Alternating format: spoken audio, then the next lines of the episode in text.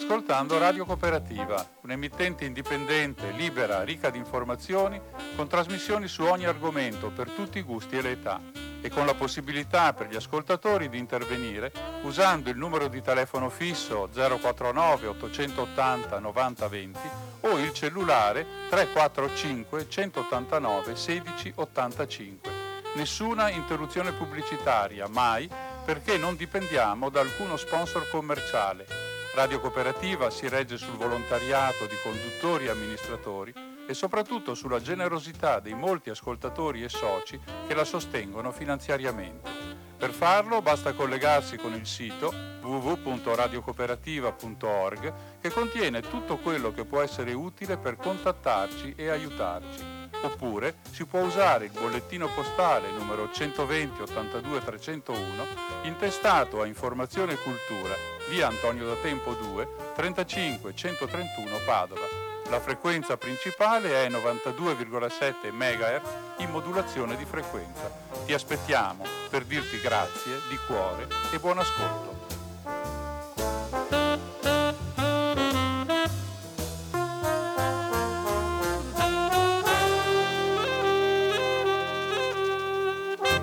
Buonasera a tutti coloro che sono in ascolto. Al microfono di Radio Cooperativa è Umberto che oggi, venerdì 23 aprile 2021, dà inizio a una nuova puntata della trasmissione Cinema 2.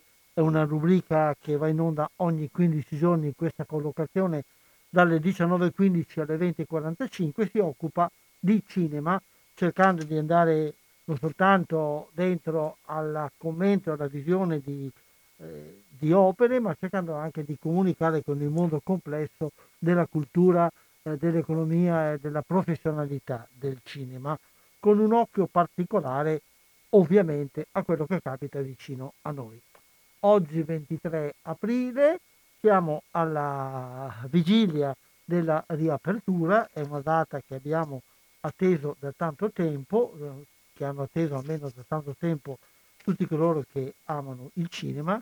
È una riapertura eh, alla quale arriviamo però eh, non con grandi emanazioni di esultanza perché il periodo rimane ancora difficile e reso secondo me ancora più difficile dalle tensioni sociali che ci maturano attorno. Confidiamo che il mondo del cinema, come è stato anche nelle precedenti riaperture, contribuisca a creare socialità e contribuisca anche un po' a raffreddare eh, il, il, clima un po' pesante e soprattutto non contribuisca ma anzi aiuti a lottare contro la diffusione della pandemia. Difatti la riapertura avviene con una serie di regole che mirano soprattutto alla sicurezza è già stato detto ed è stato anche verificato nelle precedenti riaperture, ormai purtroppo in fatto di pandemia di Covid abbiamo un passato lungo sul quale riflettere. Nella precedente stagione di riapertura, quella estiva, autunnale dell'anno scorso, eh, i cinema si sono rivelati come luoghi sicuri, non è emerso nessun focolaio e mh, pochissimi proprio da, a livello nazionale sulle punte delle dita casi di, eh, di, con, di, persone trovate positive che poi ci sono anche sono casi che poi sono eh, rientrati come allarmi per quanto riguarda il cinema. Quindi il cinema se eh, i gestori e soprattutto eh, anche gli spettatori eh, si adeguano alle norme di sicurezza risultano sicuri le norme di sicurezza, le ricordo, le avete sentite eh, dire da molte parti, comunque, vi ricordo così abbraccio quelle più importanti, il distanziamento che è quello di un metro, che deve essere di un metro fra uno spettatore e l'altro, quindi le sale si preoccupano di creare le scacchiere, un posto sì, due no, uno sì, due,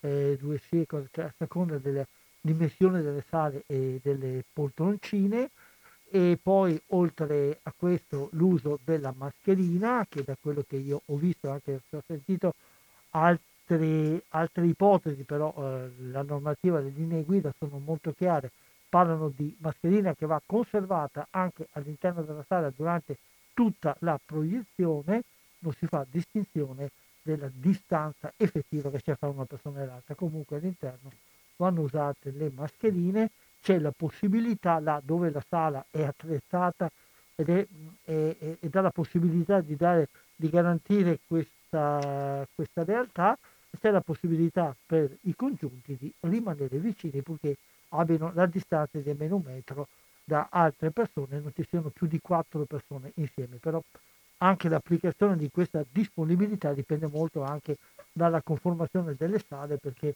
eh, a volte raggruppare poi fa scalare tutti quanti i posti, non si riesce più a regolare un flusso concreto. Comunque queste sono le cose principali. Eh, il pubblico del cinema, ripeto, finora si è, è dimostrato nella larga maggioranza molto attento e molto scrupoloso, anche perché ci tiene a conservare questa piccola possibilità di, eh, di, di, evasione e anche di creazione di cultura e nonostante tutto possiamo dirlo anche di socialità. E da quello che sappiamo, anche perché le notizie eh, vengono un po' alla spicciolata, la decisione ufficiale viene presa proprio in questo, in questo momento, eh, il decreto è stato approvato ieri, eh, non ho capito se eh, la dichiarazione delle zone gialle è già stata fatta effettivamente o è solo al momento attuale una informazione di carattere giornalistica o c'è già la decisione da parte del Ministero che dovrebbe comunque essere in giornata, quindi pare che la maggior parte delle regioni italiane sia zona gialla, quindi nelle maggior parte delle regioni italiane, compreso il Veneto, eh, si può eh, ripartire. Come riparte però il mondo del cinema in questo, in questo momento, con che, eh, con che, scelte ed anche con che animo? Eh, beh, lo ho chiesto al segretario dell'Agis di Veneto, l'Agis è l'associazione che raggruppa un po' tutte le, eh, le aziende che fanno spettacolo, non solamente il cinema ma anche eh, altro tipo di spettacolo, spettacolo dal vivo, e il dottor Marco Sartore, l'ho sentito proprio questa mattina, quindi abbiamo informazioni fresche e sentiamo quello che ci ha detto per quanto riguarda la realtà alla vigilia della riapertura eh, nel Triveneto. Abbiamo al telefono il dottor Marco Sartore, buongiorno intanto e grazie di aver accettato questo invito. È il segretario dell'Agis Triveneta e lo abbiamo contattato per sentire un po' qual è il polso che lui ha della situazione e anche le sue riflessioni alla vigilia della riapertura, direi ormai molto probabile, delle sale qui nel Veneto. Sì, buongiorno siamo alla vigilia appunto di un momento molto atteso, è da un anno che le sale cinematografiche e teatrali sono chiuse. Con la parentesi, dobbiamo dire, di, di giugno-settembre. Il momento è atteso ma arriva con modalità e con condizioni di esercizio molto molto precarie. E quindi se da un lato assistiamo alla volontà e alla determinazione di riaprire le sale per recuperare un rapporto con il pubblico, iniziare a dialogare col proprio pubblico e a presentare il prodotto che c'è, d'altro canto eh, stiamo già registrando scarso appunto disponibilità di prodotto commerciale, eh, quindi il film che proviene dalle major e quindi di produzione americana.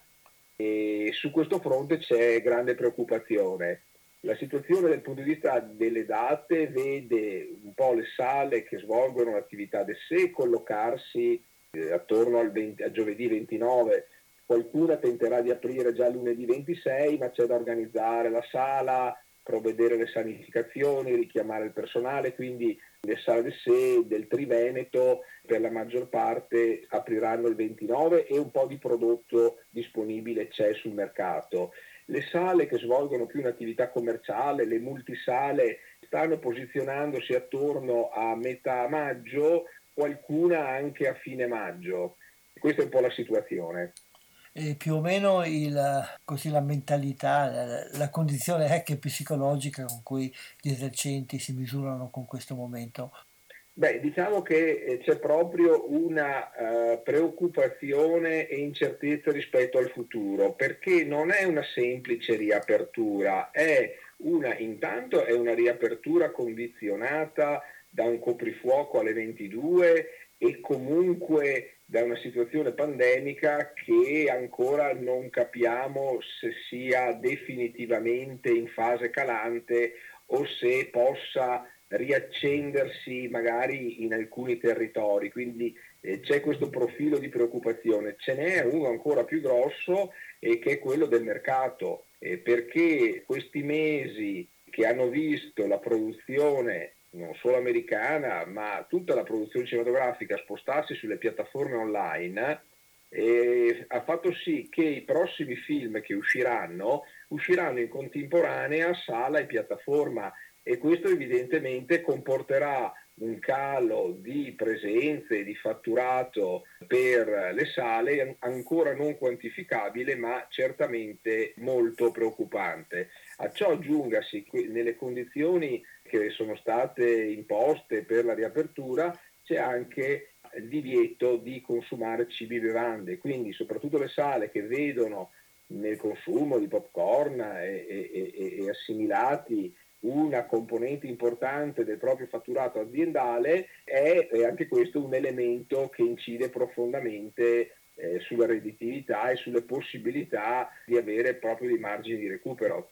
Così a livello triveneto si prevede con il tempo almeno una riapertura totale o c'è sentore che qualche sala decide di buttare la spugna? Beh, dunque, gettare la spugna penso non, ho, non, abbiamo questi segnali e penso proprio di no. Certamente questa incertezza sulla disponibilità del prodotto, dai dati che abbiamo raccolto, fa sì che alcune gestioni stiano un attimino alla finestra. Ci hanno detto noi stiamo a guardare almeno un 20-30% delle sale del Triveneto, intendono stare un attimo a guardare, vedere il mese di maggio come si eh, svilupperà e decidere di conseguenza. Abbiamo anche territori particolari noi perché per esempio eh, abbiamo l'Alto Adige che vive molto anche di film tedeschi ed è chiaro che con la Germania chiusa eh, sono molto in difficoltà perché non hanno prodotto tedesco da presentare al loro pubblico. Sì, sono situazioni molto diversificate e, e specifiche, però questo produce una percentuale significativa di sale che ancora non sanno se e quando riapriranno. E allargando un attimo lo sguardo al resto del mondo dello spettacolo, eh, che tipo di movimento c'è? Eh, dunque, eh, se pensiamo allo spettacolo dal vivo, questa riapertura arriva in un momento un po' particolare della stagione, perché di norma le stagioni teatrali vanno da settembre ottobre a maggio, quindi arriviamo in un momento in cui l'attività di spettacolo dal vivo eh, pressoché era ferma. Le grandi strutture eh, in questo momento fanno fatica a ripartire anche se abbiamo delle importanti istituzioni come Fenice che intende ripartire subito proprio per affermare il proprio ruolo cittadino e recuperare un rapporto con il pubblico, però, e qui mi allargo anche alla vicina Lombardia, Scala di Milano, Piccolo di Milano e grandi teatri di Milano, eh, da quanto sappiamo non apriranno. Tutto ci fa pensare che partirà un'attività all'aperto, limitata ovviamente alle condizioni che gli spettacoli all'aperto consentono in attesa di una riapertura vera della stagione 2021-22.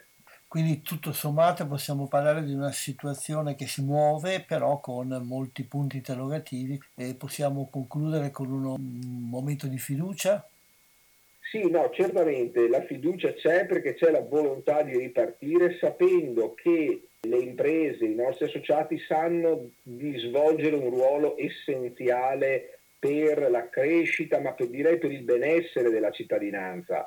Questo virus e questa situazione pandemica ci ha prostrati. Sono frequenti e numerosi casi di depressione, ma siamo tutti un po' piegati su noi stessi dal virus e chiusi dentro le nostre paure e le nostre fatiche. Riaprire le sale, riaprire le sale cinematografiche e teatrali è un grande atto di fiducia, di speranza, di recupero di una dimensione collettiva della vita e della società dove il cittadino può tornare a riflettere, a divertirsi, a ridere e stare eh, con i suoi simili sarà certamente un grande momento di ritrovo della socialità e, di una certa normalità. Esatto. Grazie esatto. dottore, so che ha anche impegnato di tante cose, quindi la ringrazio di aver ritagliato questo tempo per noi. Ci sentiamo in futuro per valutare meglio come sta andando. Grazie e buona giornata.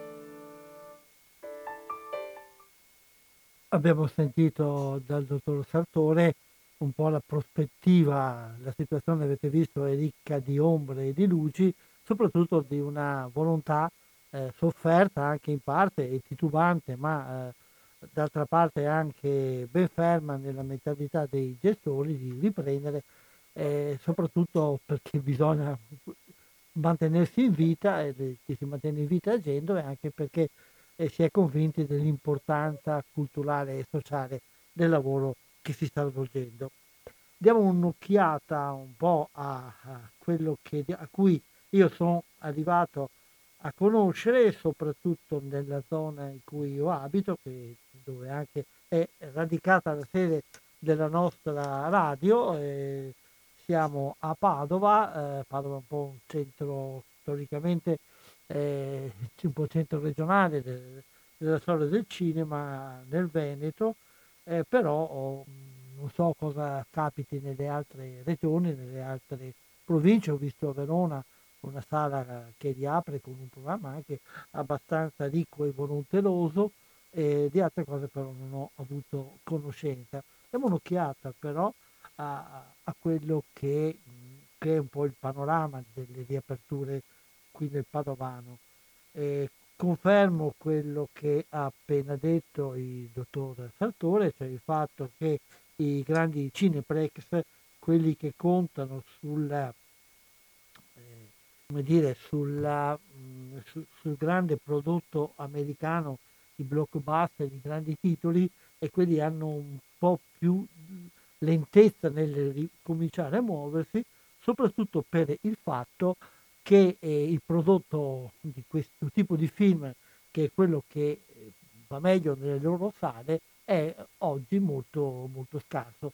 Continuano a fioccare infatti dal, dalle informazioni di carattere internazionali le comunicazioni di film che vengono ritardati, che vengono rimandati, magari poi se abbiamo tempo anche daremo un'occhiata a qualcuno dei titoli più amati e più attesi.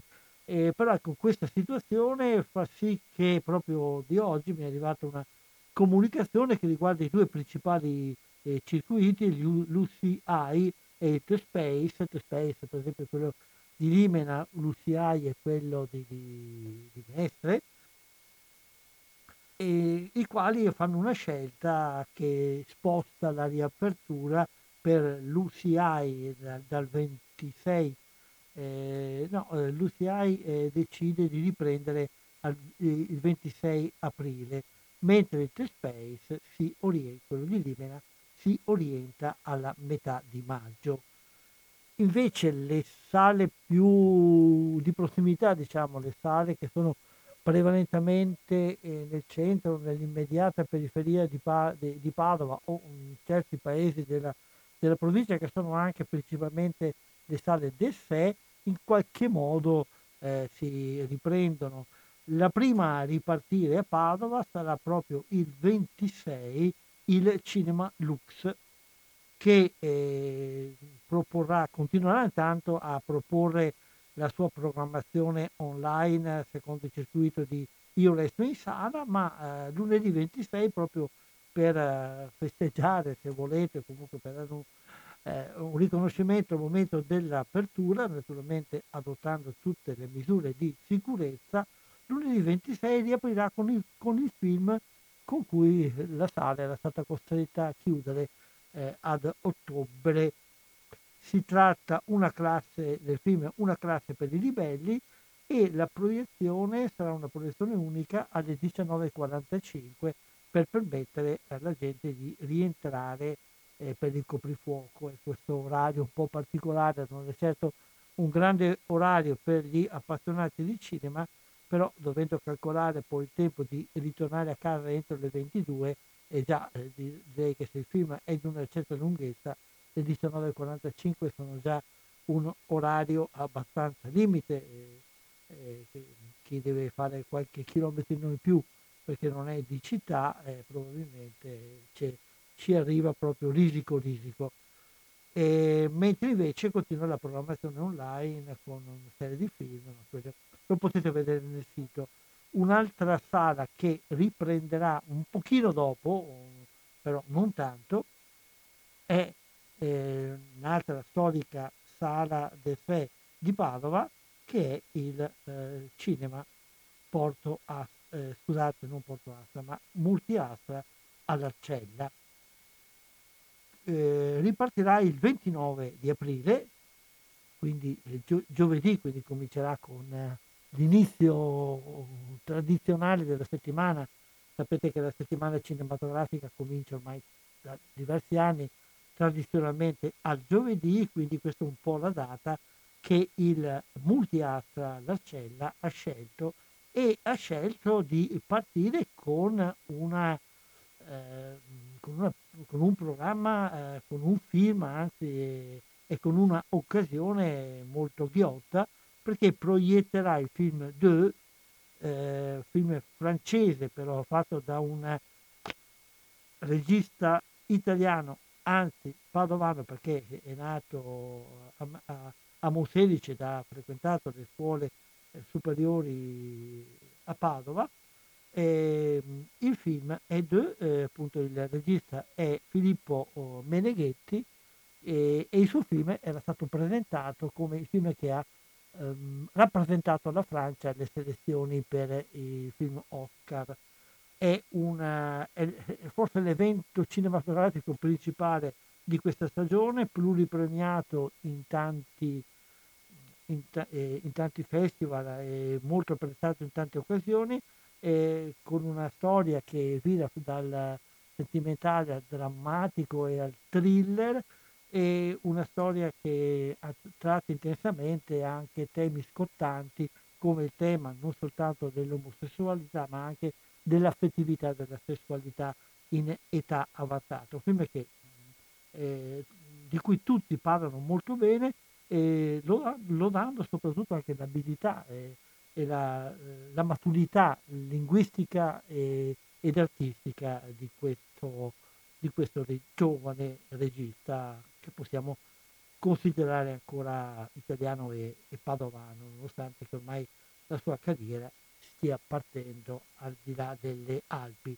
E la particolarità di questa occasione di riapertura presso il cinema multiastra di Padova è il fatto che, che sarà presente il regista, il quale prima dell'uscita ufficiale del film che sarà spostata mi pare eh, verso la prima settimana di maggio, prima dell'uscita ufficiale sta facendo un giro in, in alcune città per promuovere la sua pellicola e certamente non poteva mancare eh, il fatto che la promozione passasse anche per la sua Padova, ripeto, al cinema multiastra, eh, nel, dove ho visto la comunicazione purtroppo non ho trovato l'orario, però penso che ormai sapete che gli orari andranno più o meno fra le 19 e 19.45 più o meno, eh, perché poi alle 10 bisogna che il pubblico sia a casa. E poi il, le altre sale un po' staranno un po' a vedere, sta a vedere l'MPX, sta a vedere il Rex che continua però come sta facendo anche il Lux con la sua programmazione online sempre nel circuito Io resto in sala, sta a vedere un po' anche il piccolo teatro, mentre non sta a vedere sempre nel, nella Padova il Cinema Esperia che comincia con, una, con un piccolo evento che vuole un po' sottolineare anche il carattere sociale della, eh, della cultura e del cinema con la proiezione del film Niente sta scritto di eh, Marco Zuin, un eh, regista eh, trevigiano. Abbiamo, eh, lo abbiamo incontrato varie volte, abbiamo parlato con lui anche l'anno scorso, due anni fa, se non ricordo bene, proprio di questo film che Niente sta scritto, un film che presenta la uh, figura di due personaggi disabili, i quali però ci insegnano ad affrontare la vita le difficoltà della vita, eh, sapendo vivere intensamente nonostante le condizioni nelle quali ci troviamo. Una è una eh, eh pluripremiata anche con medaglia d'oro olimpiche, atleta paralimpica, la, la paralimpica più veloce del mondo, e, e un giornalista eh, trentino di, di, grande, di grande spessore. L'atleta sarà presente alla proiezione assieme al regista e ai rappresentanti di Fondazione Fontana che ha dato il via al progetto di questo documentario.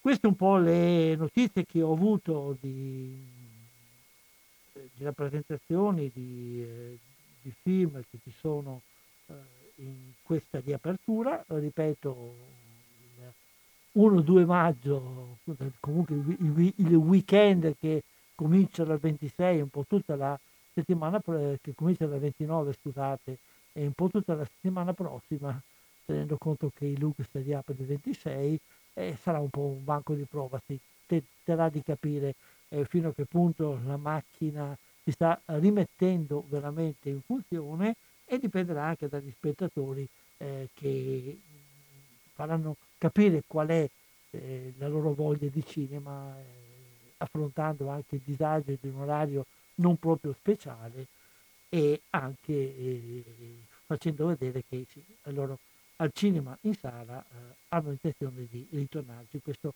sarà certamente un momento di, di fiducia per coloro che si stanno scoprendo, stanno rischiando effettivamente per eh, rimettere in moto una macchina che secondo me una macchina fondamentale per la vita sociale e culturale non soltanto d'Italia ma un po' di tutta l'umanità. Facciamo una breve pausa, questa volta la facciamo sentendo il trailer del film del, di Filippo Mereghetti di cui vi ho parlato prima, The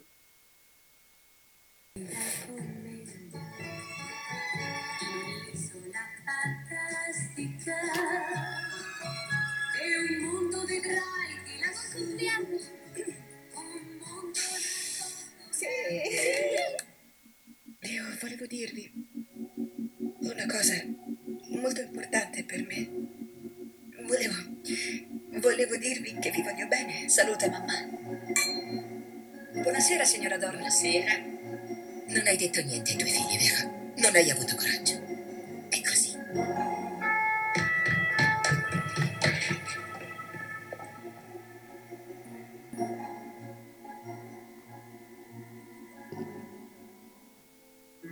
Signora Girard, la sua vicina è venuta a trovarla. Madeleine. È strano aver scelto questo posto per andare in pensione. Questo è il Colosseo. Che strano, sembra la signora Dormo.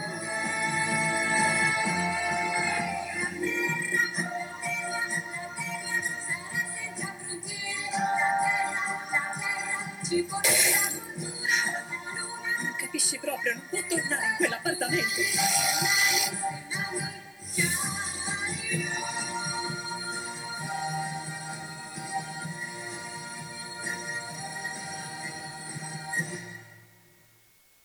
Ritorniamo in studio a Radio Cooperativa con la rubrica Cinema 2 il 23 di aprile del 2021.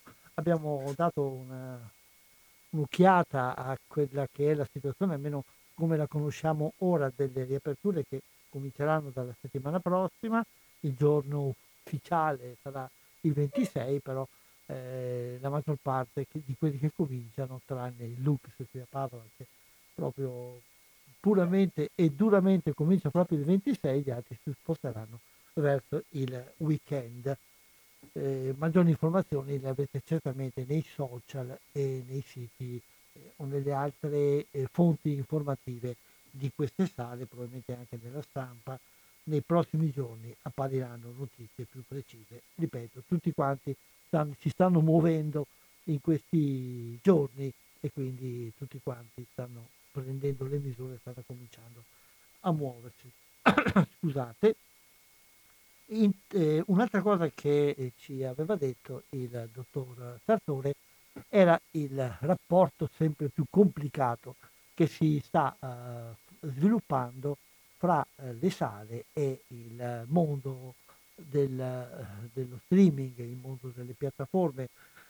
In parte si sviluppa su strade di collaborazione e in parte anche su strade di alternative. È uno dei grandi problemi della distribuzione cinematografica, cioè il rapporto tra il film e il pubblico eh, dei nostri giorni, eh, un, una problematica che va avanti ondeggiante ad alterne vicende e che sta sviluppandosi a volte sulle strade di una collaborazione, alle volte invece sulle, sulla strada eh, di, una, di, un antagonismo e probabilmente come capita per tutti i pendoli provocati dalle grandi innovazioni tecnologiche, si spera che prima o poi si troverà un equilibrio. E, ehm, e possiamo osservare che in questi giorni le piattaforme, almeno quelle più famose, e quelle che ormai si, hanno, si sono attestate bene eh, nei confronti del pubblico, prima di tutto Netflix che proprio ha raggiunto, è proprio notizia di questi giorni, ha raggiunto il, di gran lunga il primato eh, di abbonati eh, a livello internazionale, e la quale sta sfornando eh, una buona, buona, nel senso di quanti, quanti, quantitativo eh, massa di eh, cose nuove e seguita a ruota su questo su, da Amazon Prime e da Sky. Eh, fra le cose nuove che eh, ci offre il uh, programma di uh, Netflix, se- sempre rimanendo qui vicino a casa nostra, eh, vi segnalo la nuova serie eh, in, eh, che si intitola Zero. Ve la segnalo per un paio di motivi. Eh, innanzitutto per il fatto che il, uno dei anzi il protagonista proprio principale è un uh, ragazzo di, che è nato a Padova e che poi si è trasferito adesso a Milano, um, un ragazzo figlio di immigrati ma di seconda generazione eh, che si era lanciato soprattutto nella musica rap e poi è passato così a, a fare il provino ed è stato scelto come protagonista di questa storia che è tra l'altro è la prima serie italiana interpretata da attori quasi completamente di colore, quindi immigrati. Eh, e questa è una, una, novità, una novità importante. Il cinema americano già da tempo ha creato il suo filone del, del cinema black e in Italia questa cosa sembrava, forse a nessuno ci aveva mai pensato se non proprio coloro che hanno scritto, inventato e poi realizzato questa serie. È una storia un po' eh, fantastica, ma che strizza l'occhio anche abbastanza alle, eh, alle giovani generazioni, la storia di un ragazzo adolescente il quale semplice, timido, nascosto, non si fa vedere, eh, però eh, ha, scopre per caso di avere il dono di diventare invisibile quando è scosso da una grande emozione.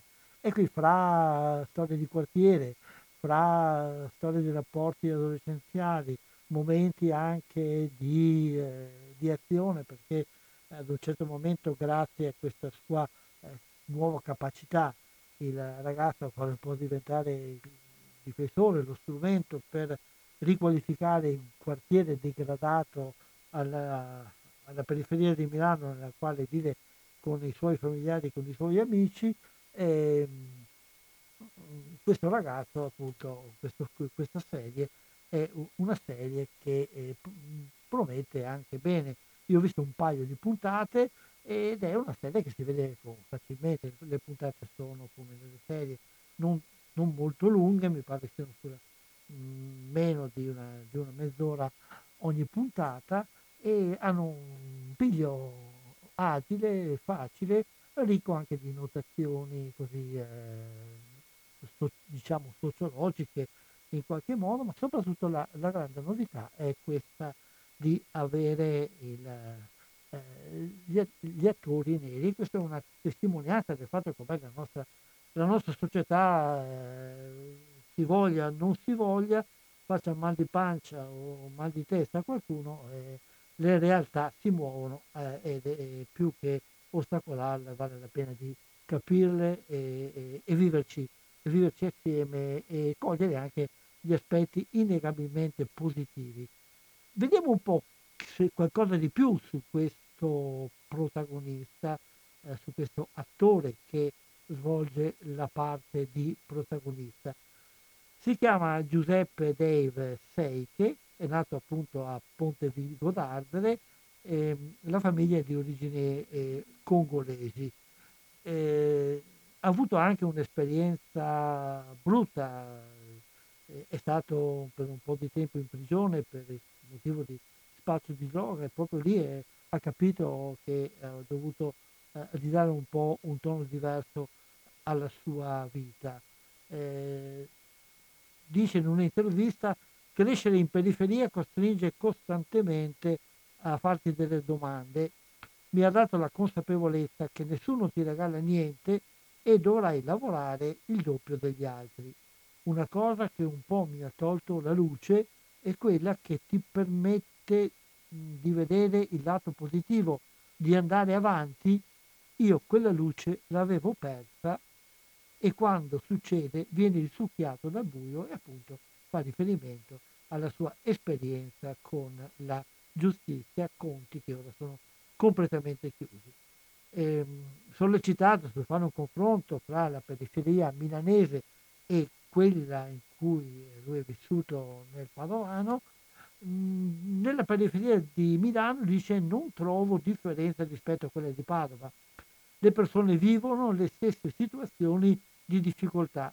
I loro occhi hanno quel zero di vissuto che per altri è incomprensibile, ma dove in tanti ci rispecchiamo e magari se, se abbiamo, se riesco, perché cercherò di, di contattarlo perché eh, fare una chiacchierata con questo ragazzo penso che sia una cosa interessante.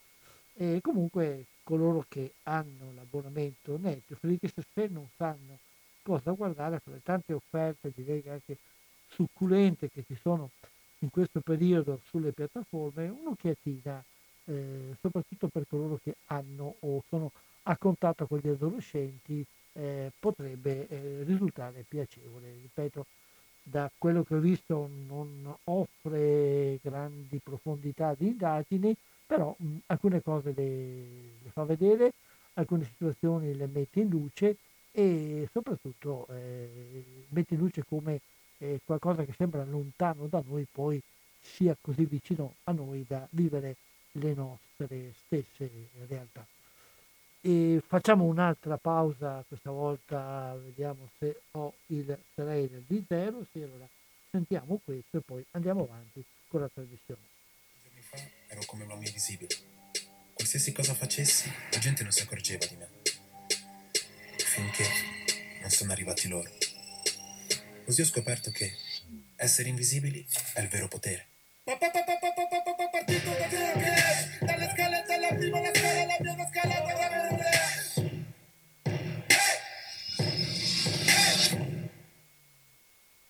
Questo era un estratto del trailer di Zero, la, la serie eh, italiana che potete vedere su Netflix e che eh, offre un esempio di quanto ormai l'integrazione fra eh, gli immigrati di seconda generazione e i giovani, soprattutto eh, italiani, eh, molto spesso sono italiani anche loro, i giovani diciamo di tradizione italiana, eh, siano ormai due mondi che, si, che sono spesso a confronto.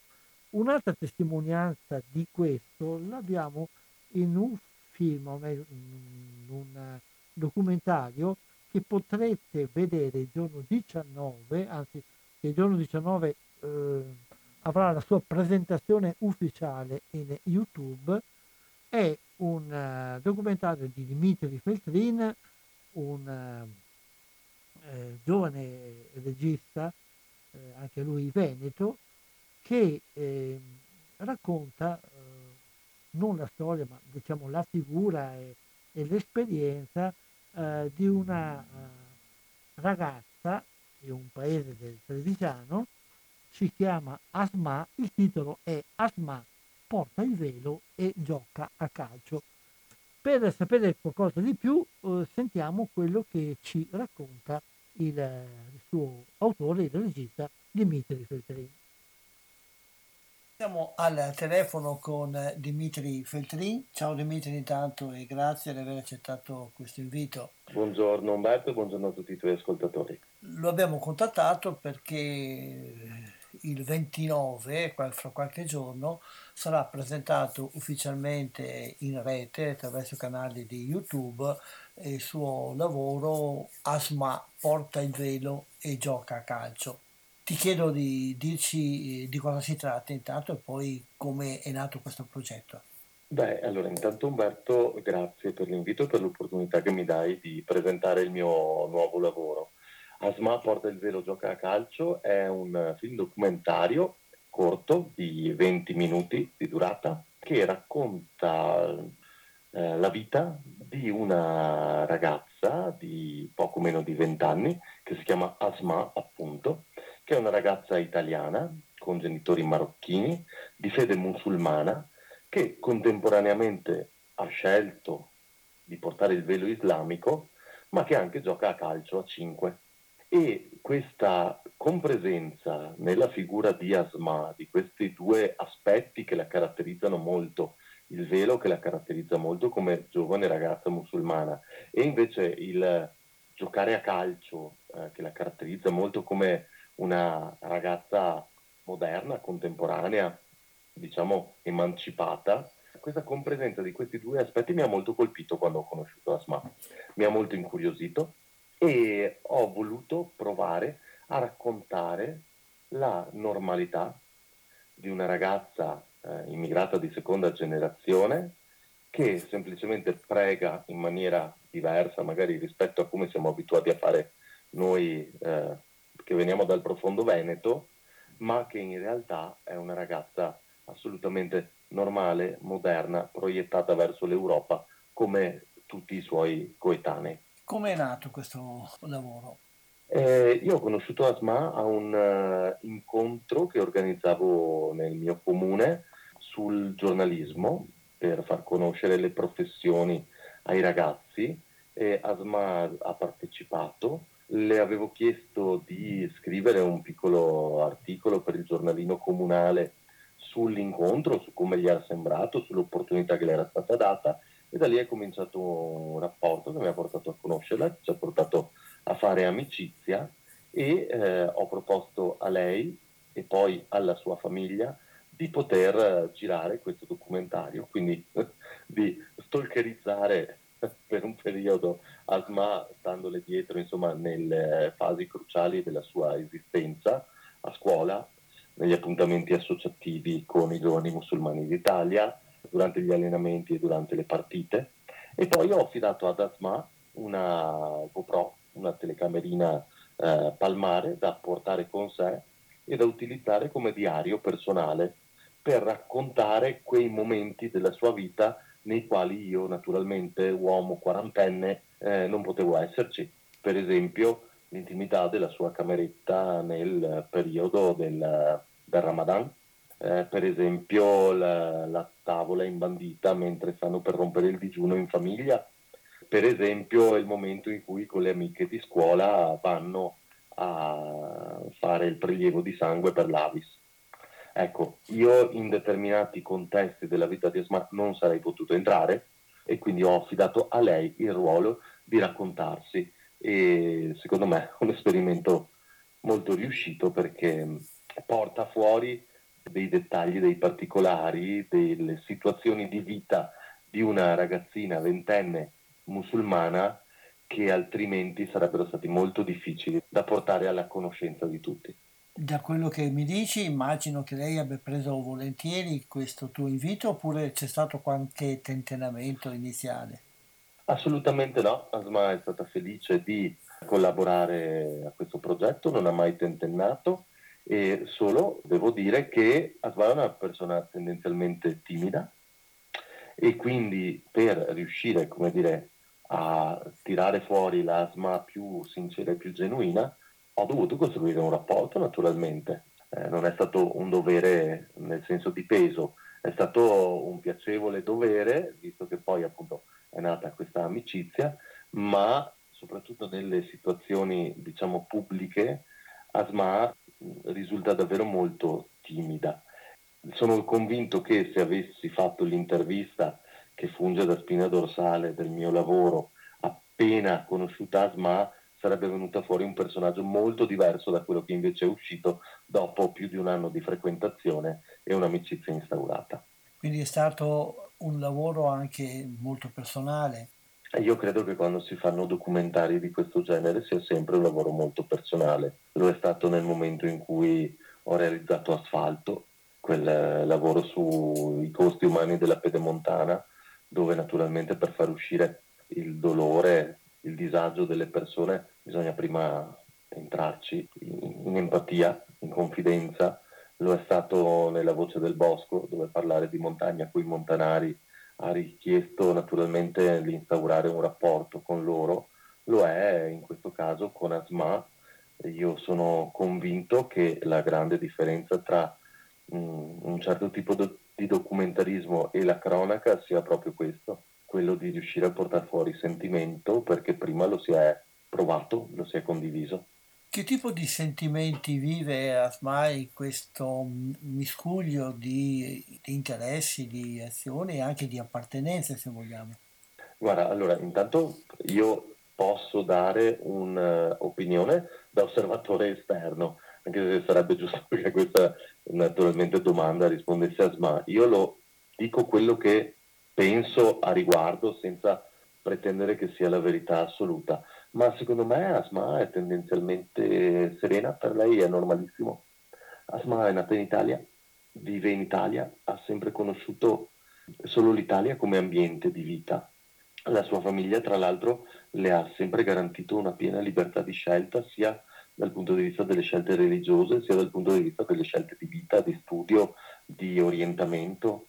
E quindi io considero Asma una persona che vive molto serenamente la sua condizione, ma come tutti noi, eh, per noi è normale essere noi stessi e per lei è normale essere se stessa e se stessa è ragazza italiana di origine marocchina, musulmana, europea che gioca a calcio.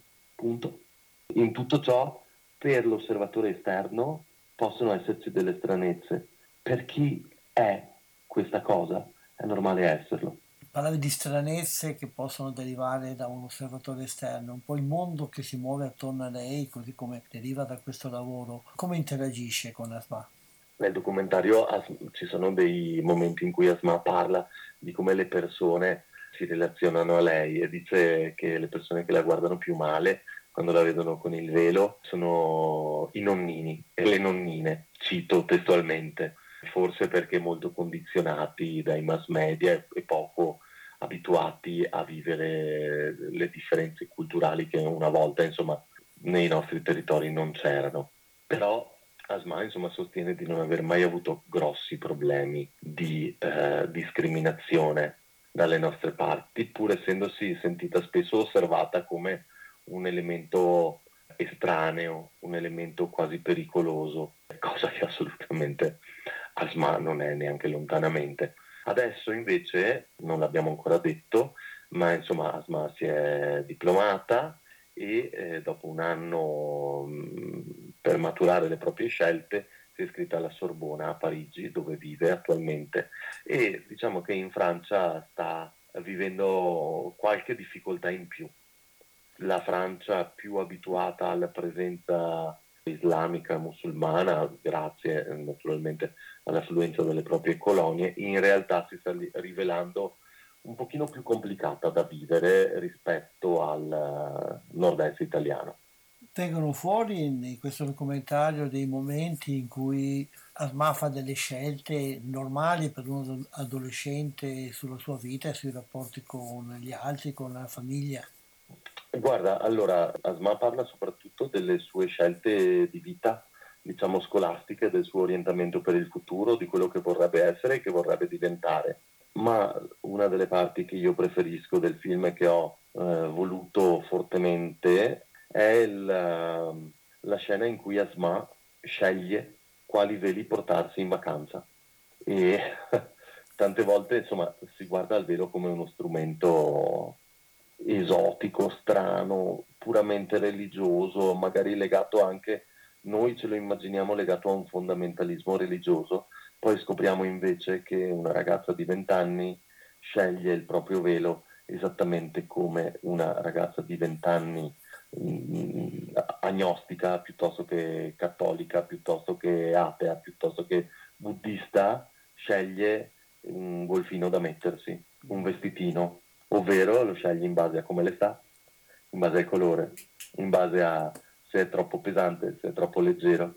E su questo eh, c'è appunto questa bella scena, almeno che a me piace molto, dove Asma con l'amica con cui deve partire per le vacanze sceglie quale veli portarsi, visto che tutti quelli che ha non ci stanno in valigia. Ecco, questa diciamo che è una scelta, se vogliamo, frivola, ma che rende molto l'idea di quanto sia normale anche il momento in cui si sceglie di quale velo mettere e quale no. Che fa parte un po' della dinamica della vita quotidiana di una ragazza, di una giovane, e nella scelta, come certo. dicevi, appunto dell'abbigliamento o di altre cose. Il rapporto con le amiche com'è? Eh, ma allora, ma essendo una persona comunque tendenzialmente timida, ha una cerchia abbastanza ristretta di amiche con cui si frequenta normalmente. Non saprei nemmeno, non saprei nemmeno come rispondere a questa domanda perché è normalissimo il rapporto di Asma con le sue amiche, come ogni altro ventenne. Ha le sue persone di fiducia, ha le sue amiche confidenti, ha le persone più vicine, tra cui c'è anche una delle sorelle e credo che sia un rapporto del tutto normale. Tra l'altro nel documentario si vede che insomma, Asma frequenta sia amiche italiane, sia amiche di origine marocchina, sia musulmane che non portano il velo, sia musulmane che lo portano, sia non musulmane. E quindi insomma c'è questa normalissima commissione di fedi diverse, di modi di stare al mondo diverse, come c'è normalmente tra amici. Te lo chiedevo perché nel quel po' che si vede nel trailer che è disponibile già ora, mi hanno colpito quei due o tre momenti in cui si vede lei con le amiche quando vanno a farsi il prelievo, altre cose. Mm, ho visto momenti così di molta simpatia, di molta vivacità normale per quell'età. Quello che naturalmente ci aspetteremo da ogni ragazzo che viva anche con un pochino di leggerezza. Esattamente, per cui ho visto in questo documentario anche uno spaccato non soltanto sulla storia particolare eh, di Asma, ma in generale quello che è una, una ragazza diciannovenne di oggi, insomma, con tutte le sue cose. Della famiglia ci hai già detto qual è il rapporto con la famiglia. Ultima cosa, dicevi che adesso è a Parigi per scuola, continua ancora a giocare a calcetto anche di, anche di là. Eh, purtroppo anche lei è stata messa in difficoltà come gran parte del mondo dello sport dalla presenza del Covid-19 e quindi non essendo un agonista, ma essendo comunque una matrice, è in attesa di, che riaprano e che si sistemino le cose, perché da quando è a Parigi e alla Sorbona purtroppo lo sport non agonistico è fermo e quindi è ferma anche lei. Però so che è in attesa che si sistemi la situazione per accasarsi con una squadra del posto. Quindi continua ad appassionarsi a questo sport. Assolutamente. È brava, è da Super League? Eh, beh, naturalmente io, se lei mi ascolta, devo dire di sì, è bravissima. da Super League non credo perché non credo che la faranno a questo punto, però ehm, no, lei lo dice anche nel film, non sono bravissima, ma mi piace giocare, quindi ci gioco. E anche in questo devo dire, brava Asma, così si fa. Non serve essere dei campioni per fare sport e non serve fare dei campioni per prendersi cura del proprio fisico e del proprio corpo. E quindi no, non è una fuori classe. E questo dà ancora più valore, secondo me, alla sua tenacia. Certo, è così una storia semplice, una storia normale di una ragazza normale, anche se magari per qualcuno non dovrebbe essere così. Grazie. Sono i nostri occhi che non le guardano in maniera normale, quindi è giusto che i nostri occhi in qualche maniera vengono educati anche a concepire che al mondo possono esserci stranezze come questa. Siccome io sono stato colpito da questa stranezza, io che ho girato il mondo, io che ho frequentato tantissime culture diverse dalla mia, mi sono fatto colpire, ho pensato che tanti altri che hanno girato meno il mondo di me forse hanno bisogno di entrare a contatto diretto con esperienze di vita come queste che possono un pochino spostare il modo di guardare determinati fenomeni. Certo, perché come sempre quello che, che, si conosce non soltanto non ci fa più paura, ma anche ci invita ad amarlo. Grazie Dimitri di questa chiacchierata. Allora aspettiamo il 29 aprile, c'è un'ora precisa oppure tutta la giornata? Allora, la premiere sarà attiva dalle ore 21, si può andare sul mio sito, sul mio, sulla mia pagina YouTube Dimitri Filtrin eh, Sandalo Produzioni, c'è già la pagina della premiere pronta, 29 aprile a partire dalle 21 disponibile fino alla mezzanotte, andando sulla pagina si può cliccare e così YouTube ci darà una notifica quando sarà ora di collegarsi. Grazie anche di questa informazione, mm, grazie di tutto e risentisci a presto spero. Grazie a te Umberto, è stato un piacere come sempre, grazie dell'opportunità e alla prossima occasione. Ok, ciao, grazie, buona giornata. Ciao. Yeah. Hey,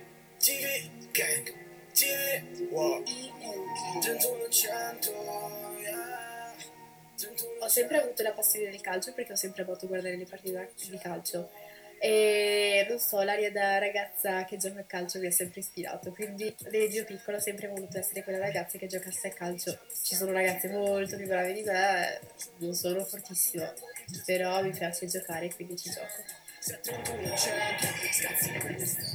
Quando l'italiano mi vede giocare con il velo, ovviamente dice non dovrebbe essere segregato in casa.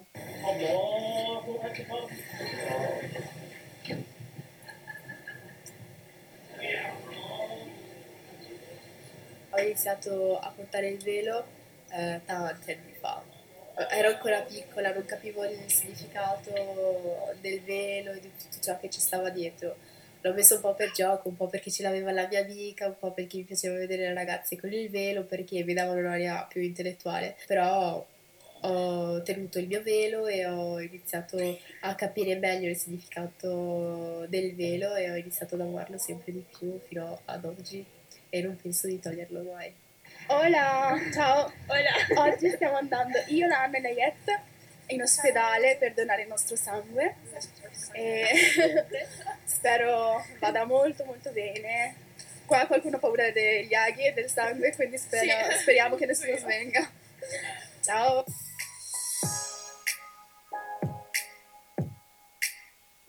A 30 anni, inshallah, che significa se Dio vuole, eh, vivrò non si sa se in Italia o all'estero, comunque penso in Europa.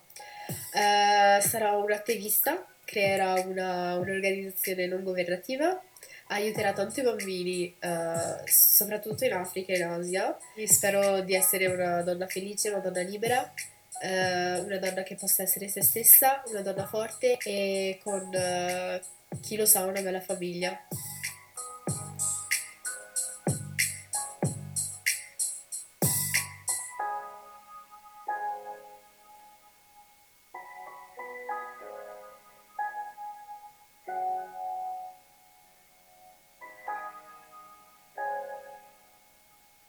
Questo era il trailer di Porto il velo e gioco a calcio, o meglio Asma porta il velo e gioca a calcio, che dal 29 sarà disponibile su YouTube nel canale di Dimitri Feltrin Sandalo Produzione.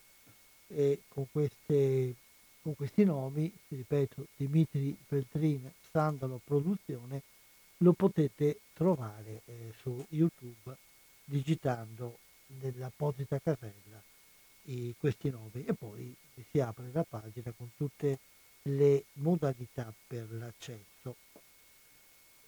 Cose, anche il cinema quindi può raccontare cose semplici che no, i nostri pregiudizi tendono a, a far diventare non semplici ma eh, straordinarie ed eccezionali.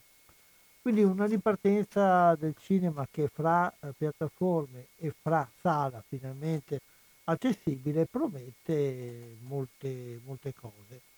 Prima di andare avanti un po' ad, a vedere la situazione presente, in questi giorni eh, ogni tanto sapete ci ritorniamo sul fatto che alcune ricorrenze ci portano, alcune ricorrenze o alcune occasioni ci portano a fare anche un salto nel passato, a rivedere momenti, personaggi, cose del passato. Beh, la notizia principale di questi giorni è il fatto che eh, la, la, mostra del cinema di Venezia, il consiglio della mostra della Biennale, ha deciso di assegnare, su proposta del direttore Barbera, di assegnare a Benigni il leone d'oro alla carriera. Eh, è un leone d'oro che viene assegnato ad un personaggio che ha segnato e continua ancora oggi perché quando appare sugli schermi, almeno televisivi, eh, ha un grande seguito, un personaggio che certamente ha segnato eh, la storia dello spettacolo italiano, direi non soltanto del cinema, perché prima il teatro, il cabaret, poi il teatro, poi la televisione con le, le famosissime innovazioni introdotte con Rezzo Arbore e compagnia, e poi con il cinema che ha conosciuto il vertice con il premio Oscar che da molto tempo non veniva eh, assegnato ad un italiano, quindi certamente è una leone d'oro alla carriera meritato. Benigni è stato, è stato ampiamente reso noto in questi giorni, ha, si, è, si, è, detto entusiasta, ha ringraziato per, per, questo premio e quindi alla mostra del cinema di Venezia avremo l'occasione di, eh, di vedere la cerimonia di assegnazione di questo importante premio alla carriera. Il, la mostra del cinema di Venezia, tra l'altro, è confermato, continua ad essere confermato, questo, in questo periodo purtroppo la parola conferma è sempre molto sospesa, comincia, continua comunque ad essere affermato la prima settimana di, eh, di settembre in presenza come era avvenuta in presenza lo scorso anno, anzi è proprio la, la realizzazione dell'edizione dello scorso anno della Mostra del Cinema di Venezia era stato un momento importante per eh, confermare come il cinema eh, sembrava in quel momento poteva ripartire con tutta la sua possibilità. Invece purtroppo poi eh, la storia della pandemia ha preso strade diverse e quindi eh, le cose non sono andate come eh, come si voleva. Però eh, quest'anno ci si riprova e si spera che vada meglio anche perché secondo le notizie che si hanno la campagna di vaccinazione dovrebbe andare sempre più avanti e come si spera dovrebbe creare una situazione di maggior sicurezza un po' per tutti. Vediamo, ricordiamo qualcosa allora di Benigni che appunto ha dichiarato che il suo cuore è colmo di gioia e gratitudine, sapete che lui piace fare un po' queste esternazioni in parte vere, in parte volutamente e comicamente esagerate, e, e una, due cose sulla, sulla, sua vita, sulla sua carriera. È nato in provincia di, in provincia di Castiglione Fiorentino, ad Arezzo, vicino ad Arezzo, ed ha iniziato la carriera artistica eh, soprattutto come teatro ed è presto diventato uno degli attori più noti eh, sia per eh, il teatro sia per la televisione come dicevo prima sia per il cinema. E certamente il vertice della sua carriera come regista è stato raggiunto con La vita è bella del 1997 che lui ha scritto e diretto e che gli ha fatto ottenere non solamente il premio Oscar a lui ma anche all'autore delle musiche Nicola eh, Piovani. E altri film di Benigni, eh, Il piccolo diavolo, Johnny Stecchino, eh, Da un bailò, La tigre e la neve e Un suo Pinocchio. Eh, e tra l'altro il rapporto fra ehm, Benigni e Pinocchio è un rapporto abbastanza continuato nel tempo vi confesso che il suo Pinocchio per me non è stata una, una grande opera. Eh, molto più, più, bella, molto più interessante è il Pinocchio eh, di Matteo Garrone, che tra l'altro eh, in questi giorni sta conoscendo tutta una serie di, eh, di grandi apprezzamenti, vediamo se riusciamo a parlarne, e nel, nell'edizione di Pinocchio fatta in maniera molto innovativa e molto fantasiosa anche da Matteo Garone, Benigni questa volta fa la parte non di Pinocchio ma quella di Geppetto, direi molto più convincente che non nel Pinocchio diretto da se stesso. Eh, altri suoi film, Il figlio della pantera eh, rosa, eccetera, eccetera. Questi sono i suoi film più famosi e che delineano una carriera certamente interessante, soprattutto per la sua eh, capacità, diciamo, di eh, andare al di fuori delle righe, di rompere le convenzioni, di ribaltare le attese, forse più recentemente è un po' se questo suo furore iconoclasta si è un po' eh, rasserenato, un po' tranquillizzato, perdendo un po' il mordente che lo faceva, eh, che lo faceva amare dalla gente e sono state apprezzabili, almeno io, ho apprezzato le sue letture, soprattutto la famosa lettura eh, della Divina Commedia, siamo nel, sempre nell'anno del centenario di Dante, quindi ricordiamo anche questo, eh, dove eh, eh le, leggendo i canti della Divina Commedia ha certamente contribuito ad avvicinare Dante al grande pubblico eh, mescolando la sua verba con una serietà anche di documentazione filologica certamente apprezzabile. Un personaggio da, eh, da, riconoscere in tutta, in tutta, la sua carriera e bene fa la mostra di Venezia a eh, insignirlo con il leone d'oro alla carriera. Rimanendo sempre dalle parti della comicità, perché in fondo eh, Benigni è soprattutto un comico, anche se sapete come sempre i confini fra la comicità e il dramma molto spesso sfumano l'una nell'altra.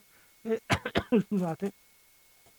E questi giorni invece ricordiamo non la celebrazione di, una, di, un evento come la selezione di un premio, ma un ricordo della scomparsa di quello che è stato, che viene oggi riconosciuto e, e considerato come il principe della risata, cioè eh, Totò, eh, il principe De Curtis, Antonio De Curtis, eh, che è morto il 15 di aprile, quindi eh, del 1967, quindi qualche giorno fa abbiamo oh, ricordato la sua, la sua scomparsa. Eh, un'altra scomparsa, la ricordiamo, questa più che per il cinema, direi a valore per la, te- per la televisione, perché è stato una, uno dei pilastri eh, che ha contribuito alla nascita e alla diffusione della televisione in Italia, soprattutto per il pubblico eh, più giovane. Eh, coloro che hanno quasi più nessun capello oppure lo hanno di colore molto molto chiaro, ricorderanno certamente che le loro prime, eh, i loro primi rapporti con la televisione eh, sono stati mediati anche da quella che era la televisione indirizzata ad un pubblico giovanile pomeridiano eh, che è cominciata proprio eh, con la serie di telefilm eh, ambientati in un west un po' tutto particolare che aveva come protagonista un cane chiamato Rin Tin Tin e, e il eh, ragazzo che lo accudisce, che diventa suo amico, che è un orfano eh, i cui genitori sono stati uccisi eh, dai nativi americani e che viene eh, adottato come eh, figlio e mascotte da una, uno squadrone di cavalleria. Lee Hacker era il nome del, di questo allora ragazzo che è morto il primo aprile purtroppo a 77 anni. È un po' interessante la sua storia, è stato un pilastro, dicevo, della nascita della televisione in Italia, ma anche negli Stati Uniti.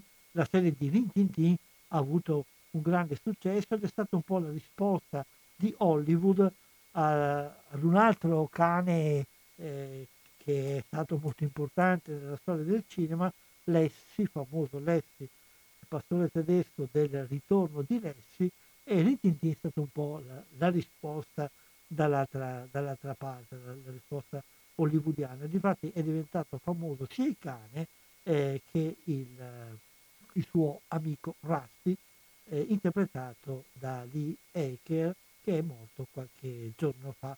E tra l'altro poi la sua storia non è stata così brillante, eh, è diventato presto un beniamino eh, del, del, pubblico, però come capita eh, molto spesso nella storia, nell'ambiente dello spettacolo, eh, dalle vette si cala molto facilmente e molto velocemente negli abissi. È quello che è capitato anche a lui perché eh, dopo aver fatto qualche, qualche piccola particella, qualche comparsata in altre serie e anche in altri film, a volte film importanti, eh, vediamo come un breve una breve scena di Mezzogiorno di Fuoco, per esempio, grande film eh, classico del de western, o molti altri, però poi alla fine un po' alla volta non, non era più eh, scritturato, ha abbandonato, ho fatto la scelta di abbandonare Hollywood, di eh, andare lontano a lavorare eh, nelle montagne come raccoglitore di legna e, e però eh, lavorando anche nell'ambito del sociale, facendo molto volontariato pur dovendosi accontattare di, di uno stipendio molto semplice ed anche la sua esperienza ad Hollywood non lo ha reso ricco perché veniva pagato eh, veramente con pochi spiccioli.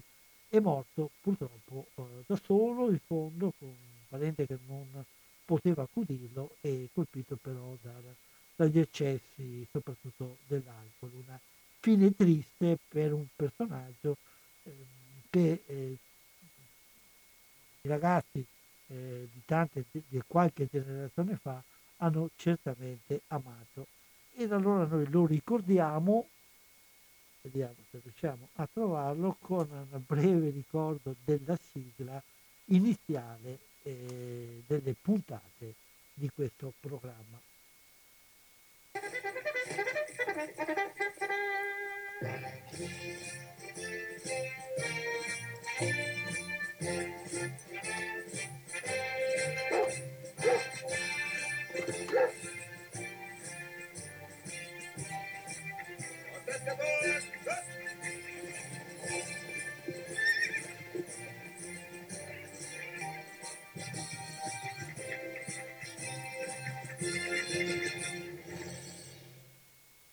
Ritorniamo in diretta, siamo a Radio Cooperativa, questa è la trasmissione Cinema 2, oggi è venerdì 23 eh, di aprile del 2021.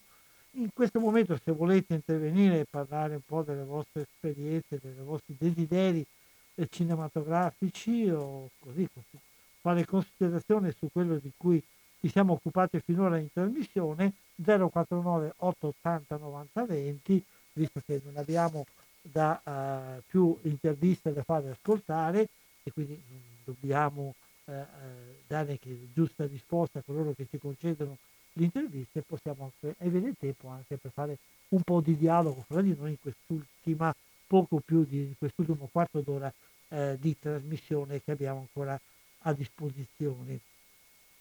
Vediamo alcune, parlavo prima del, dello, dello sviluppo delle piattaforme, ecco, il, il, la diffusione mondiale degli abbonamenti è salita a 235 milioni e come dicevo prima la, la, la parte del leone la va facendo Netflix che si sta affermando sempre di più come eh, la potenza del settore.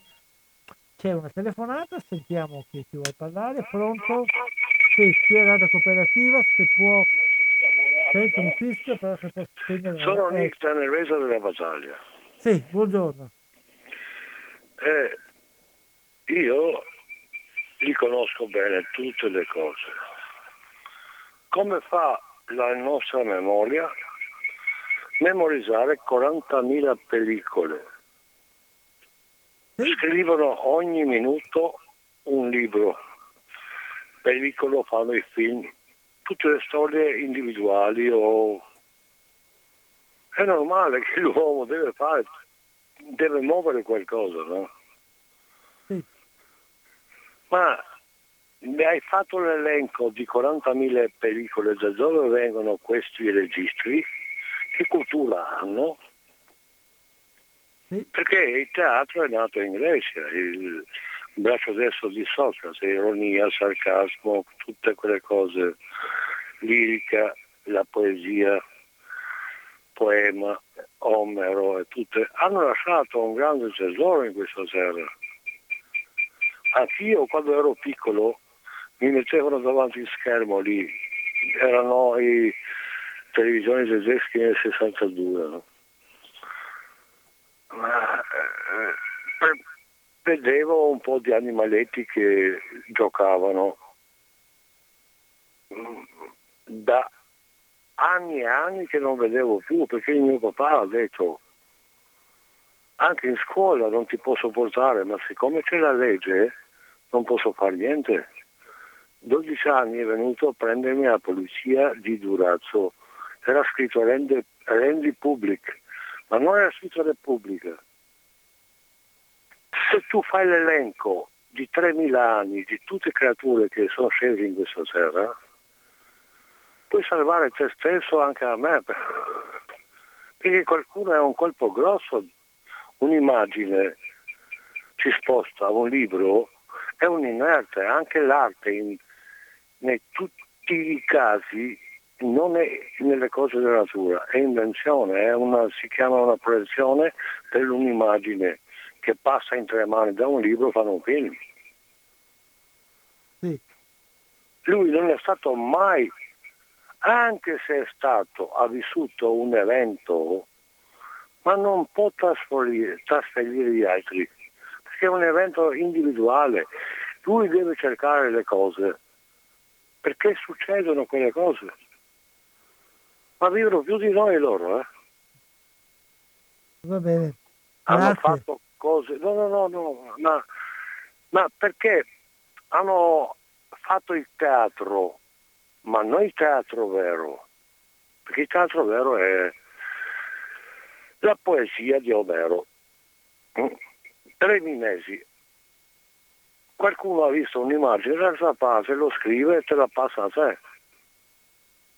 Sì, grazie, grazie, perché abbiamo sì. altre cose da dire. Vedi, grazie comunque. Grazie hanno deviato proprio la coscienza umana contro del Dio, sono sì. tutti. Grazie. Possono fare altri mestieri, no? Eh, sì, Dio denaro. Ci sono, ci sono Ciao. buoni. Grazie per queste riflessioni, buona serata. Ci torniamo adesso a vedere ancora altre cose, comunque altri che vogliono chiacchierare con una- un evento che ormai è vicino, domenica notte, è la famosa notte degli Oscar che quest'anno si può vedere attraverso Sky, soprattutto eh, pare che la cerimonia delle premiazioni sarà in libera, eh, non a pagamento, dei canali Sky, ma saranno orari abbastanza notturni per noi. E poi eh, una novità della, della serata di quest'anno è il fatto che non si svolgerà soltanto a Hollywood, dove eh, i posti anche di presenza sono contingentati per la storia della pandemia, ma ci saranno anche collegamenti con eh, Parigi e mi pare Londra, eh, dove ci saranno anche due altre sessioni eh, dove eh, il pubblico importante potrà partecipare a questa. E staremo a vedere i migliori film, le voci che eh, si diffondono di più sono per Nomadland, il film americano che ha vinto alla Mostra del Cinema di Venezia l'anno scorso e se fosse questo il film eh, che sarà dichiarato il miglior film continuerà una tradizione che eh, procede un po' da qualche anno per il fatto che il vincitore del Leone d'Oro diventa anche il vincitore eh, dell'Oscar, ma eh, il film ha dei buoni competitori, eh, soprattutto Mank, Minari, che tra l'altro Minari, questo film di coreani immigrati in, eh, in, eh, negli Stati Uniti, lo possiamo vedere eh, proprio nella riapertura al cinema Multias di Padova nel, nel prossimo weekend perché l'apertura della sala sarà con il film eh, de- del eh, regista eh, italiano però francese eh, e, mentre invece eh, nelle- negli altri giorni la programmazione comprenderà anche questa di questo eh, eh, Minari. Come mm, miglior regista eh, c'è Thomas Wittenberg con un film interessante e molto particolare. È la storia di film danese, lui è danese, la storia di un gruppo di insegnanti i quali vogliono vedere fino a che punto si può arrivare per ubriacarsi in modo che l'ubriacatura faccia bene che invece eh, che faccia male. È un film eh, paradossale sulla linea della sfida con se stessi e della sfida, eh, quella sottile, eh, sottile divisione fra il proibito, il permesso. Un film molto, dico, molto interessante e molto promettente. Eh, qui è, è segnalato come eh, non miglior film, ma come miglior regia. Eh, un altro invece che è segnalato come che è nominato scusate, come miglior film è un film che si può, si può, si può vedere già eh, ancora su Netflix Mol- quasi tutti i film candidati si possono vedere in questa o in quella piattaforma ma certamente per gli appassionati di cinema è molto interessato anche questo Menk eh, soprannome di Menkiewicz che è lo sceneggiatore eh, di uno dei grandi classici della storia del cinema, quello che noi conosciamo come Quarto Potere, il film che ha lanciato Orson Welles. La figura così particolare, la storia proprio della, eh, presa proprio nel momento in cui eh, si, eh, si, forma questo film eh, che lui sta, sta scrivendo, eh, è proprio raccontata eh, in, in una maniera migliore, con un'interpretazione straordinaria eh, in questo Menk. Altre, così al volo qualche altro titolo, così come, come mi viene sotto mano, sempre segnalati per un motivo o per l'altro. Andiamo alla, per, la, per miglior fotografia e per altre cose c'è anche Judas and the Black Messia su uno dei capi delle Pantere Nere, una storia poco conosciuta, anche un personaggio meno conosciuto di quello che è stato effettivamente la sua importanza uh, storica. E poi fra i film di animazione, film Disney, Onward, quello di eh, Saul, altro grande film eh, della Pixar, eh, e poi, vabbè, eh, questi sono alcuni titoli. Vedremo quali sono, eh, quali sono le, eh, le scelte e segnaliamo come ultima cosa, visto che ne abbiamo parlato prima, che fra eh, i nominati, soprattutto per quanto riguarda il miglior trucco, le migliori acconciature, c'è anche il Pinocchio di Matteo Garrone di cui abbiamo parlato prima. Altra occasione importante internazionale è quella eh, del Festival di Cannes, è stato scelto il film di apertura, è un film musical, un film musicale eh, che eh, è di eh, Leo Carax, l'autore di Gli amanti del Partners e di altri film. Il titolo è Annette con Marion Cotillard e Adam Driver, una coppia eh, nuova eh, che si vedrà come funziona sulla scena. Eh, per ora i francesi continuano a confermare la, l'edizione in presenza che è stata spostata dai primi di maggio, nelle prime settimane, le prime decine di maggio come veniva negli anni scorsi, è stata spostata dal 6 al 17 di luglio nella speranza appunto che eh, fra eh, stagione estiva e fra vaccinazione eh, la spada di Damocle della pandemia eh, sia meno tagliente.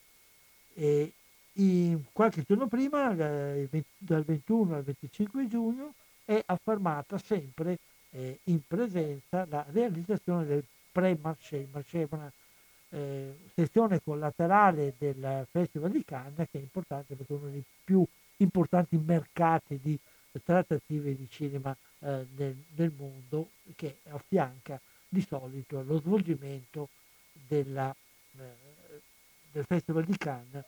E beh, c'è ancora voglia di tornare al cinema, c'è ancora voglia di continuare con i, con i riti e con gli incontri tradizionali e speriamo che in effetti tutte queste cose possano andare eh, in porto e possano andare a regime anche se eh, eh, vista l'esperienza del passato, dobbiamo sempre eh, prepararci purtroppo a delle sorprese non piacevoli. Un'altra cosa che eh, si svolgerà eh, in, questa volta all'inizio di maggio sono gli, le giornate professionali del cinema che si, di solito si svolgevano in un periodo un po' differente e queste volte si, questa, volta, questa volta si svolgeranno dal 4, 5, il 4 e il 5 maggio però in una, una edizione online riservata soltanto agli operatori. È il momento in cui distributori, esercenti, produttori eccetera si incontrano e delineano un po' la stagione, quindi un momento cruciale, un momento importante, vediamo cosa eh, verrà fuori da queste giornate partirà anche il Bergamo Film Meeting, altro appuntamento di solito importante che si svolgerà dal 24 aprile al 2 maggio, quindi fra, eh, partirà domani. Eh, a questo c'è la possibilità di partecipare eh, online attraverso il sito, attraverso un'iscrizione naturalmente richiede un abbonamento o un pagamento, eh, ci sono delle novità, delle un programma interessante e soprattutto la celebrazione di un grande regista tedesco che è Volker Schröder, forse oggi un po' dimenticato, ma che eh, certamente merita di essere riscoperto. Vediamo un po' eh, sempre per quanto riguarda invece eh, il festival, ritorniamo vicino a casa nostra perché è stata annunciata eh, la, la settimana, è stato annunciato eh, il periodo di svolgimento del River Film Festival che andrà dal 1 al 26 di giugno eh, ovviamente del 2021 con una serie di appuntamenti c'è già anche un po' la, la scaletta eh, del, del, programma che eh, comprenderà sguardi italiani, poi l'orizzonte internazionale, poi animazione e documentari.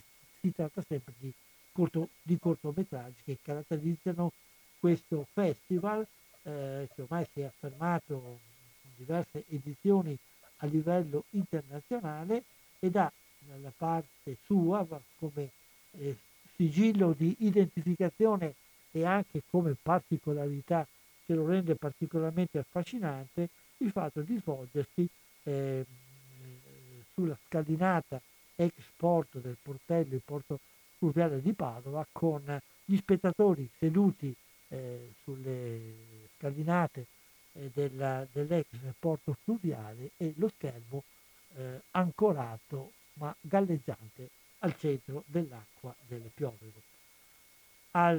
Altro, altra occasione sempre internazionale, però collegata con l'Italia, è eh, il fatto che questi giorni si sta svolgendo il Los Angeles Italia Film Festival, una manifestazione che si svolge ormai tradizionalmente da diversi anni proprio a ridosso nei eh, giorni precedenti la, eh, la serata degli Oscar, è una celebrazione del cinema italiano, non soltanto italiano.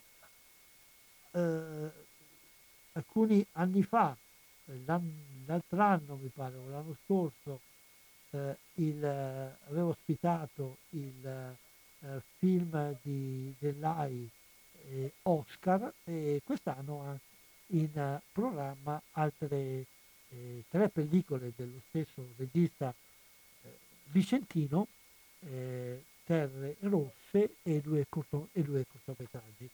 Il programma è accessibile online eh, attraverso il sito, attraverso May Movies, eh, si entra nei Movies, si guarda la sezione festival, si arriva a Los Angeles Italia Film Festival e la visione dei film è gratuita, quindi chi ha uh, queste possibilità un'occhiatina uh, conviene eh, che, la, che, la, possa dare, così si partecipa ad una grande occasione internazionale che ha al centro poi il recupero la, eh, e la promozione eh, nel tempio del cinema commerciale, la promozione del nostro cinema italiano.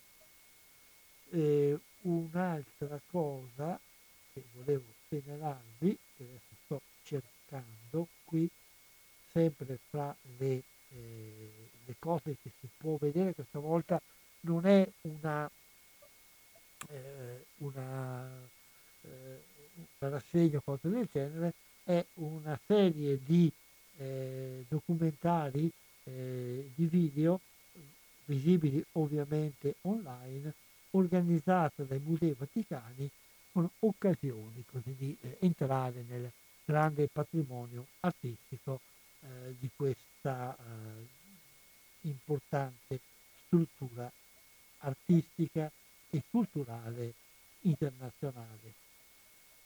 Fra i film eh, che ci sono online o meno, eh, di qualcuno abbiamo già parlato, però vi segnalo che, come accennavo prima, il, eh, la maggior parte dei film che hanno le maggiori candidature all'Oscar sono visibili tra Netflix, Prime eh, oppure un po' meno anche Sky, quindi eh, chi vuole aggiornarsi eh, per la premiazione lo può fare.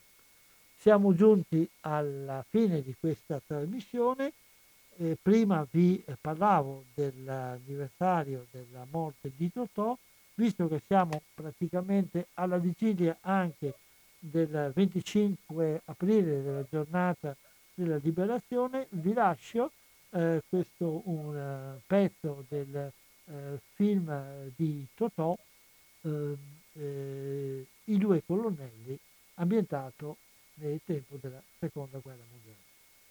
Grazie e a risentirci alla prossima occasione. Colonnello, motai pronti. Mancano pochi minuti. Voi siete pronto? Prontissimo. Andiamo, andiamo. Via, addio. Trenta presenti più uno. Ancora una volta, allora buona serata a tutti, ho visto che l'orologio era più avanti di quello che avevo pensato, quindi vi saluto, vi do l'appuntamento tra 15 giorni con una nuova puntata di Cinema 2. Grazie ancora e buona serata a tutti.